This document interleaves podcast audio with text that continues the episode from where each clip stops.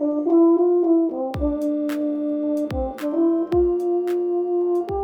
listening to You Play a What, a podcast by a musician for musicians. My name is Vincent, and I play the euphonium. Join me as I sit down with successful musicians to talk about their specialization, inspirations, and career developments.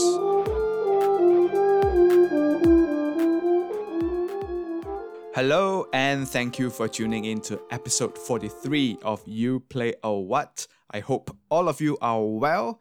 Congratulations to all the secondary school band members and instructors for a job well done. We are looking forward to the JC leg of the presentation now, and then it's see you in two years' time, SYF. So, uh, what I would like to talk about today will be placebo versus nocebo and how we can use it to our advantage to enter peak performance mode.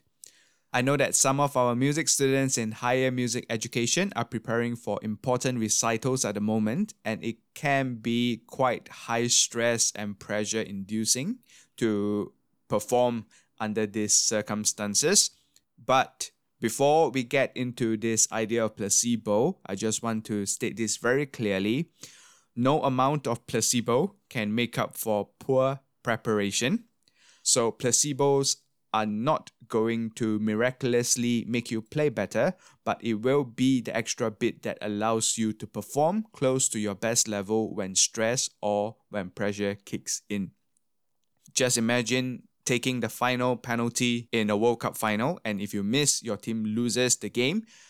How can we frame our mind to not let the pressure take over and still execute what we have to do, as we've practiced during the training sessions or in our practice rooms?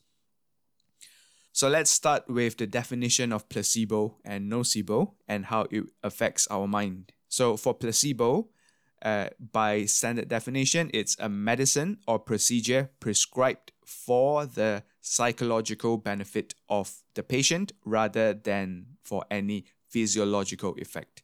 So basically, it's something that is prescribed to them to give them a more positive state of mind that in return would have an effect on their physiology and the physical side of things. Nocebo is a detrimental effect on health produced by psychological or psychosomatic factors such as negative expectations of treatment or prognosis. So placebo and nocebos are basically opposite of each other. So for nocebo, it's a negative state of mind that translates to a negative uh, physiological well-being. For placebo, it's a positive state of mind that has a positive physiological effect. So I know these two definitions are medically based, but of course, placebos and nocebos stretches further than the medical field. There is a negative connotation that comes with placebo, but it is actually not all negative placebos are deemed as bad because it's a reflection that a doctor is not able to diagnose the condition of a patient properly and prescribe the correct medicine. Therefore, they result to using placebo to see if they become better. So, of course, it can be frowned upon in the medical industry. But for today, we're not going to talk about that. So, out of medical context, placebo is actually important to the human because we tell ourselves stories and stories affects our physiology. It changes the way we interact with ourselves and the world around us. So let's take plants for example. Plants don't respond to placebo. They can't tell the difference between tap water and a $5 bottle of spring water. Uh, dogs can't tell between expensive dog food and cheap dog food if they are made out of the same ingredient. So they will respond to the products objectively. So they don't tell themselves a story that, oh, this food or this particular water costs more, therefore I'm going to grow better. So the more expensive or the higher quality the product I use on uh, to feed the dog or to water the plant, it means that the dog will be will be healthier or the plants will grow up to be stronger. Uh, so we've now established that placebo has a deep effect on how we think and the result of that is that it translates to how we feel and how we perform on a regular basis. So I first came across the placebo effect when I was reading this book entitled Bounce by Matthew Syed. Uh, Matthew Syed is actually an international table tennis champion, and in the book, he talks about the myth of talent and the power of practice, basically explaining the 10,000 hours idea behind excellence and mastery of a particular sport or, or a particular act, like playing an instrument, for example. The book is all about enhancing performance and making sure that we are in peak performance when it matters. So, a couple of things that I've learned about the placebo effect from the book. Uh, in 1944, the Allied forces launched an attack in the north of Italy, which backfired and resulted in American soldiers being trapped in caves for over a week. A young doctor by the name Henry Beecher was tasked to treat the influx of American soldiers, and he soon ran out of anesthetic. So, facing this problem with soldiers who needed urgent operation and treatment on their wounds, Beecher instructed the nurse to inject salt water into the patients instead of morphine. Beecher then found out that soldiers not only were comforted by the injection, but they were able to tolerate the entire surgery as though they have been injected with the real anesthetic. Beecher then went back to the US and then wrote a paper about the placebo effect. So, following that, in 1972, there was another test where sugar pills were given to students, either in pink or in blue. They were told that one of them is a stimulant and the other one is a sedative, but they were not told which was which. And it turns out that the pink pill did a better job in maintaining concentration as compared to the blue one.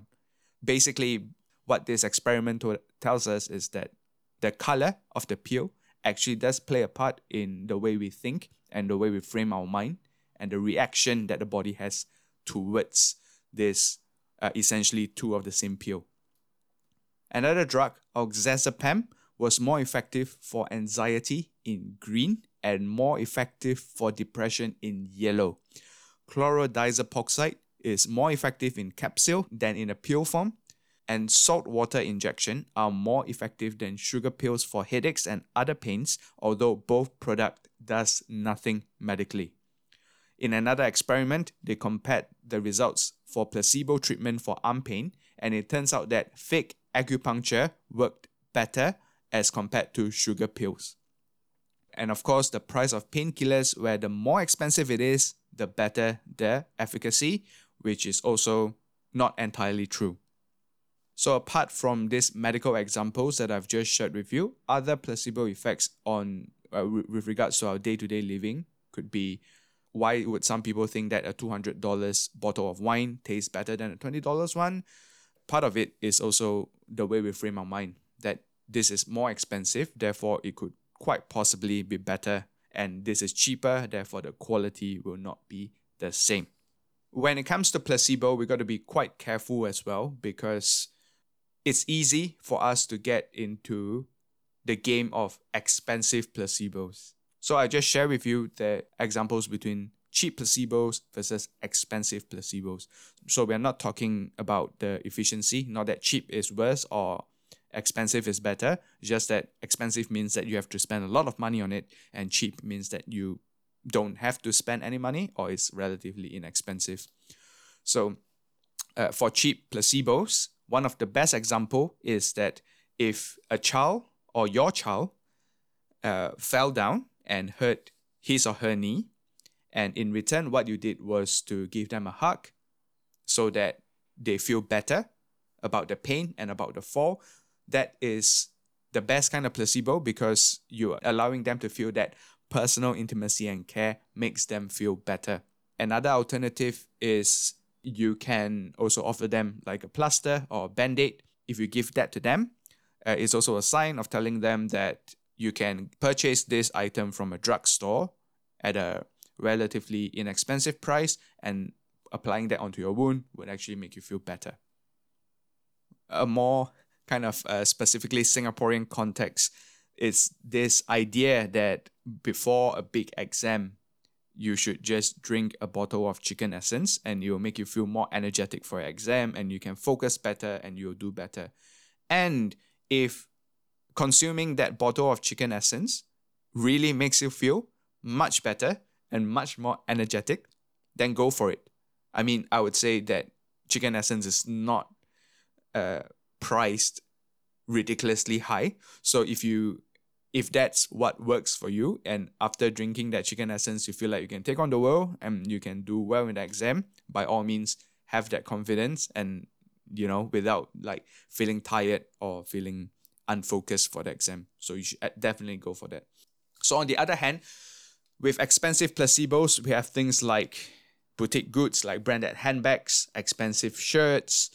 Uh, we have things like rhino horns. Some people use it for some uh, medicinal benefits when there is really no medicinal benefits. It's just placebo, but very very expensive placebo, or it's it can be a collector's item, you know, as a as some form of showing your social status that you have or this particular toenail that is growing out of the face of a rhinoceros in a case and yeah and you paid a lot of money for it i guess uh, other supplements made from animal parts so i know there are companies that are selling that with not much scientific uh, proof that it works it's just ridiculously expensive to purchase these uh, supplements and it, it could potentially not have any effect, right? So you're paying a lot of money for something that might not work. The next thing that we're going to talk about are the different steps and the, the different sort of placebos that we can use to frame our mind to make sure that or to ensure that we have a higher chance of having like to go into this peak performance mode. And all of them don't require money. I promise you. So they are all relatively cheap placebos, but things that we can tell ourselves to set ourselves in that, that frame of mind, to set ourselves up for success, uh, and to not let high pressure and high stress get in the way of performing the way that we've prepared and the way that we want to play. We are going to go into the placebos that help us in elevating performance level. So there are going to be a lot of sports reference here because obviously uh, Matthew himself is an athlete and he has lots of experience with sports psychology. So lots of sports exp- uh, reference here, but we'll try to connect the dots and see what is applicable for us as performers. Uh, once again, I want to just drive across this point that placebo and the changing of the way we think about the way we perform needs to work hand in hand with good preparation. This only works if you prepared well. If you didn't prepare well, chances are it is not going to miraculously help you play better. Okay? First thing, being guided and being supported by a higher power.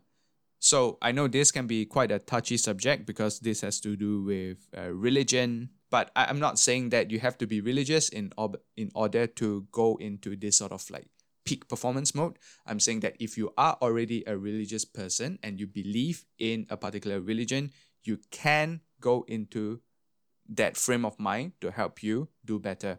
Okay, so uh, I see this quite commonly in football, where before the footballer steps on the pitch, they might, you know, for example, touch the turf or do the sign of a cross, and they always line up They'll always enter the pitch as the last player. There's particular uh, superstition about this, right? About how they enter the pitch. Most of you might know I'm a Liverpool fan, so I'm going to give you two examples of footballers from Liverpool that I see practice such behavior. So the first footballer, of course, is uh, the current star player of Liverpool, Mo Salah. So he is an Egyptian and he is Muslim. So whenever he scores, he will do a bow uh, as of someone would do in a Muslim prayer. Every time after he scores a goal, he'll he'll do like that particular gesture. So you might think that oh okay, why why would he why would he do that? I think it's because that perhaps uh, I can't say for certain that he feels that the higher power has helped him to play well or score a goal or they have gifted him this talent or this gift to be playing football and he's thankful for that. So whenever he scores, he gives thanks and respect back to the higher power. So this is just a, a potential thought. And uh, there's a former Liverpool player called Daniel Sturridge. So uh, he's a British player. He'll always enter the pitch walking in reverse. So he'll walk backwards with his back facing and reverse into the pitch. And he'll point to the sky and recite something before he go onto this uh, onto the pitch. Uh, maybe a prayer, maybe something else. I really don't know. Um, but these are the things that uh, footballers do so that they can elevate stress. You know, and relating to this, uh, a study was done in the year 2000 on Korean athletes and showed that prayer was a key factor in elevating stress and attaining peak performance and providing meaning to participation in sports. If you are a religious person, perhaps you can consider this approach. So, in a high stress and high pressure environment, maybe you can go into that safe space and then just try to calm yourself down and give yourself a sense of purpose in the work that you do. And I would like to read you a quote from a participant in the study in Korea. And, and I quote I always prepared my game with prayer from the major games to the minor games. The content of my prayer to God is to help me do my best. I committed all things to God without worry. These prayers make me calmer and more secure, and I forget the fear of losing. It resulted in good play. So, this is the thought process of an athlete that uses religion to help them perform better. So definitely, I think when it comes to musical performance, we can also go there. At the end of the day, what we are trying to do here is to just make sure that we feel more comfortable and we can perform without stress and we can hit this uh, peak performance mode, right? So it's all about hitting the peak performance mode and removing the stress and everything that's negative that comes together with that. The next point is irrational optimism. So this is to remove all last minute self doubts and commit yourself to the performance and avoid indulging in inner skepticism. So, during our preparation and practice, we are most likely going to doubt and think of a better way of doing things, right? This entire music education, we spend scrutinizing our playing, we spend uh, thinking about the things that we can't do, we spend time thinking about being better. But in a performance situation, it is more important to be in the winner takes all mentality and that you are going to own the performance. Okay, this is by no means saying that you will not make a mistake. That is a different way of framing your mind altogether. So, we are not saying that you're not allowed to make mistakes, but it's more like you are going to play well, you're going to play up to the level that you've prepared, and you've prepared well, and you are ready for this, and you're ready to play to your best possible ability Another quote from the book Bounce. This is by former Arsenal manager Arsene Wenger, of course, one of the most successful football managers. And I quote To perform to your maximum, you have to teach yourself to believe with an intensity that goes way beyond logical justification. No top performer has lacked this capacity for irrational optimism. No sportsman has played to his potential without the ability to remove doubt from his mind. And actually, when I was studying in the UK, one of my studio mate and the current principal euphonium of the Black Dyke Band, Daniel Thomas, he always says this. And he's by no means uh, an arrogant or overconfident person, but he says that all the time that when it comes to performance time or the day of the recital, he will feel like nothing can take him down. And he will be able to play the best and on that particular day or on during that particular 20 minutes that he's playing for uh, during the recital or however long that he is the best euphonium player out there in the world. He says very clearly only during that span of time. Of course, if you were to make that uh, statement, not too many people would uh, have argument about that i'm sure so in, in order for us to get into this state of mind as performers we need to develop our own pre-performance ritual chances are that you will feel the jitters perhaps 30 minutes before the performance it will be useful for you to build a ritual before your performance so that you arrive at peak mental state for peak performance So in the book Bounce, uh, Matthew shares his pre performance retro, and I'm going to read you some of the things that he does leading up to his competition or tournament. And I quote Precisely 15 minutes before a match was scheduled to begin, and having already warmed up, got the feel of my pedal in the practice hall, and talked tactics with my coach, I would vanish out of the hall and make my way over to my carefully chosen retreat. Once there, in the quiet and solitude, I would close my eyes and begin a carefully rehearsed sequence of deep breathing exercises. Inhale, relax. Inhale, relax. Inhale, relax. When first starting out, it could take a good few minutes to quieten one's mind, but after long practice, it took me only 90 seconds or so to get my heart rate down and the mind into a state of deep relaxation. Okay, so this is the first part of the quote.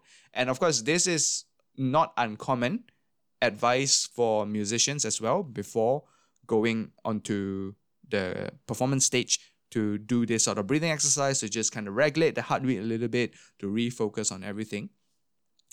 But he goes on to explain a few more steps which I thought is quite interesting. So and I con and I continue. With my mind nice and still, I would begin the process of what psychologists call positive imagery. In my case, a series of vivid recollections of the greatest and most inspiring table tennis matches I had ever played. First, I would be looking in from the outside, like a spectator, seeing the wonderful strokes, applauding the audacious attacks, marveling at the array and diversity of skills. Then the perspective would switch and I would be inhabiting my own body, feeling the sensuousness of the ball on the pedal, the uninhibited flow of my movement, the exhilaration of playing to my best ability and beyond. Then I'll switch the focus and imagine myself playing my upcoming opponent, executing the tactics discussed with my coach, and sensing a deep and growing feeling of optimism. I can feel my confidence solidifying, I can feel the doubts dissolving, and I feel better and better. Okay, so this stage is perhaps something that we don't think of as much as performers. And I think what the book has stated and what Matthew has stated is actually quite useful. The, the fact that if we can put ourselves in a state whereby we are thinking of the best concerts and the best gigs that we've played or the best moments that we've played, either in a practice room or in a performance hall, dial into that mindset and dial into that sort of feeling. Okay, and enjoy the entire process from the mind and then going through the musical strategies and the musical decisions that we've made in the piece. And having imagined us executing our plan to the highest level possible right? I think that would really make us go into another level of uh, optimism and positivity.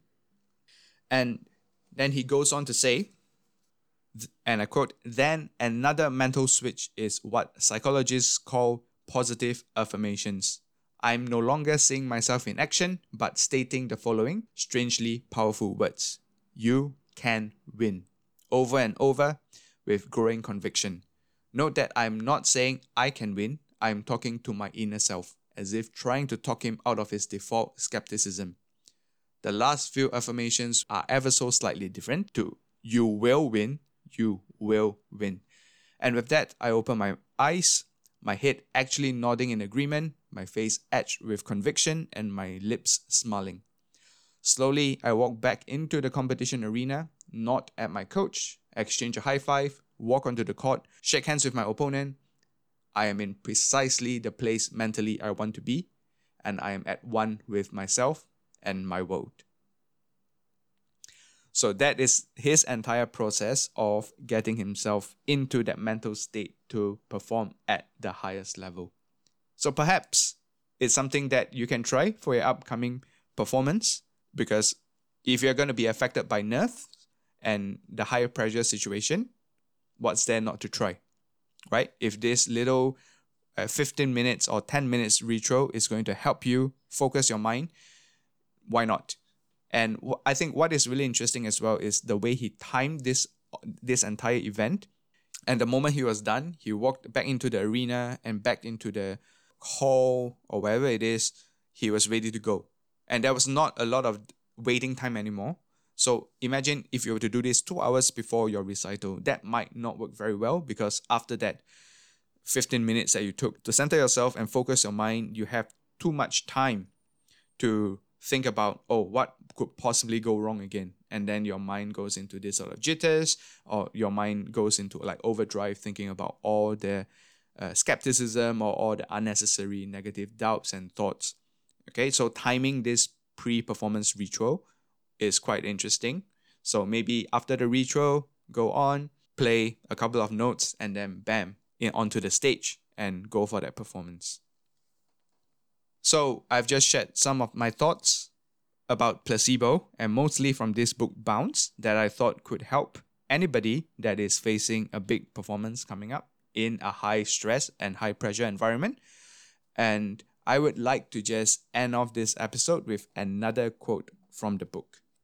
And I quote The lesson in all of this, however, is that beliefs are aimed not solely at truth, but what works.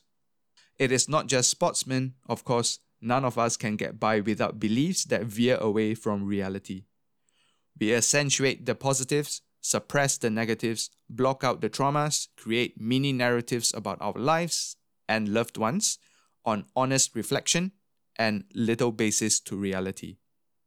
We do this not merely to win, but to survive. Uninhibited reasons can be a perilous thing as anyone who has studied the lives of the philosophers will testify. The difference is that world class performers, often in conjunction with sports psychologists and mind coaches, take these mental manipulators to greater extremes. They have taught themselves to ratchet up their optimism to the point of performance, to mold the evidence to fit their beliefs rather than the other way around. And it is proficiency in these skills that often separate the best from the rest. End quote. What is your relationship with placebo? Is it positive or negative? I will share a link of the book Bounce by Matthew Syed on the show notes. If you'd like to borrow a physical copy for a read, drop me a message on the podcast Instagram account You Play a What. We can set something up. Thank you for staying with me through this episode, and thank you for your attention, the most precious commodity anyone has to offer. And with that, I'll sign off on this episode of You Play a What. You have been listening to You Play a What, hosted by Vincent Tan. If you enjoyed this episode, please hit the subscribe button so that you'll be notified when a new episode is posted. Rate and review the podcast and share it with your friends if you feel so inclined. The theme music for the podcast is entitled Midnight Affairs and is composed by Algirdas Matonis and recorded by Vincent Tan. Thank you so much for listening to You Play a What. Until next time. Thank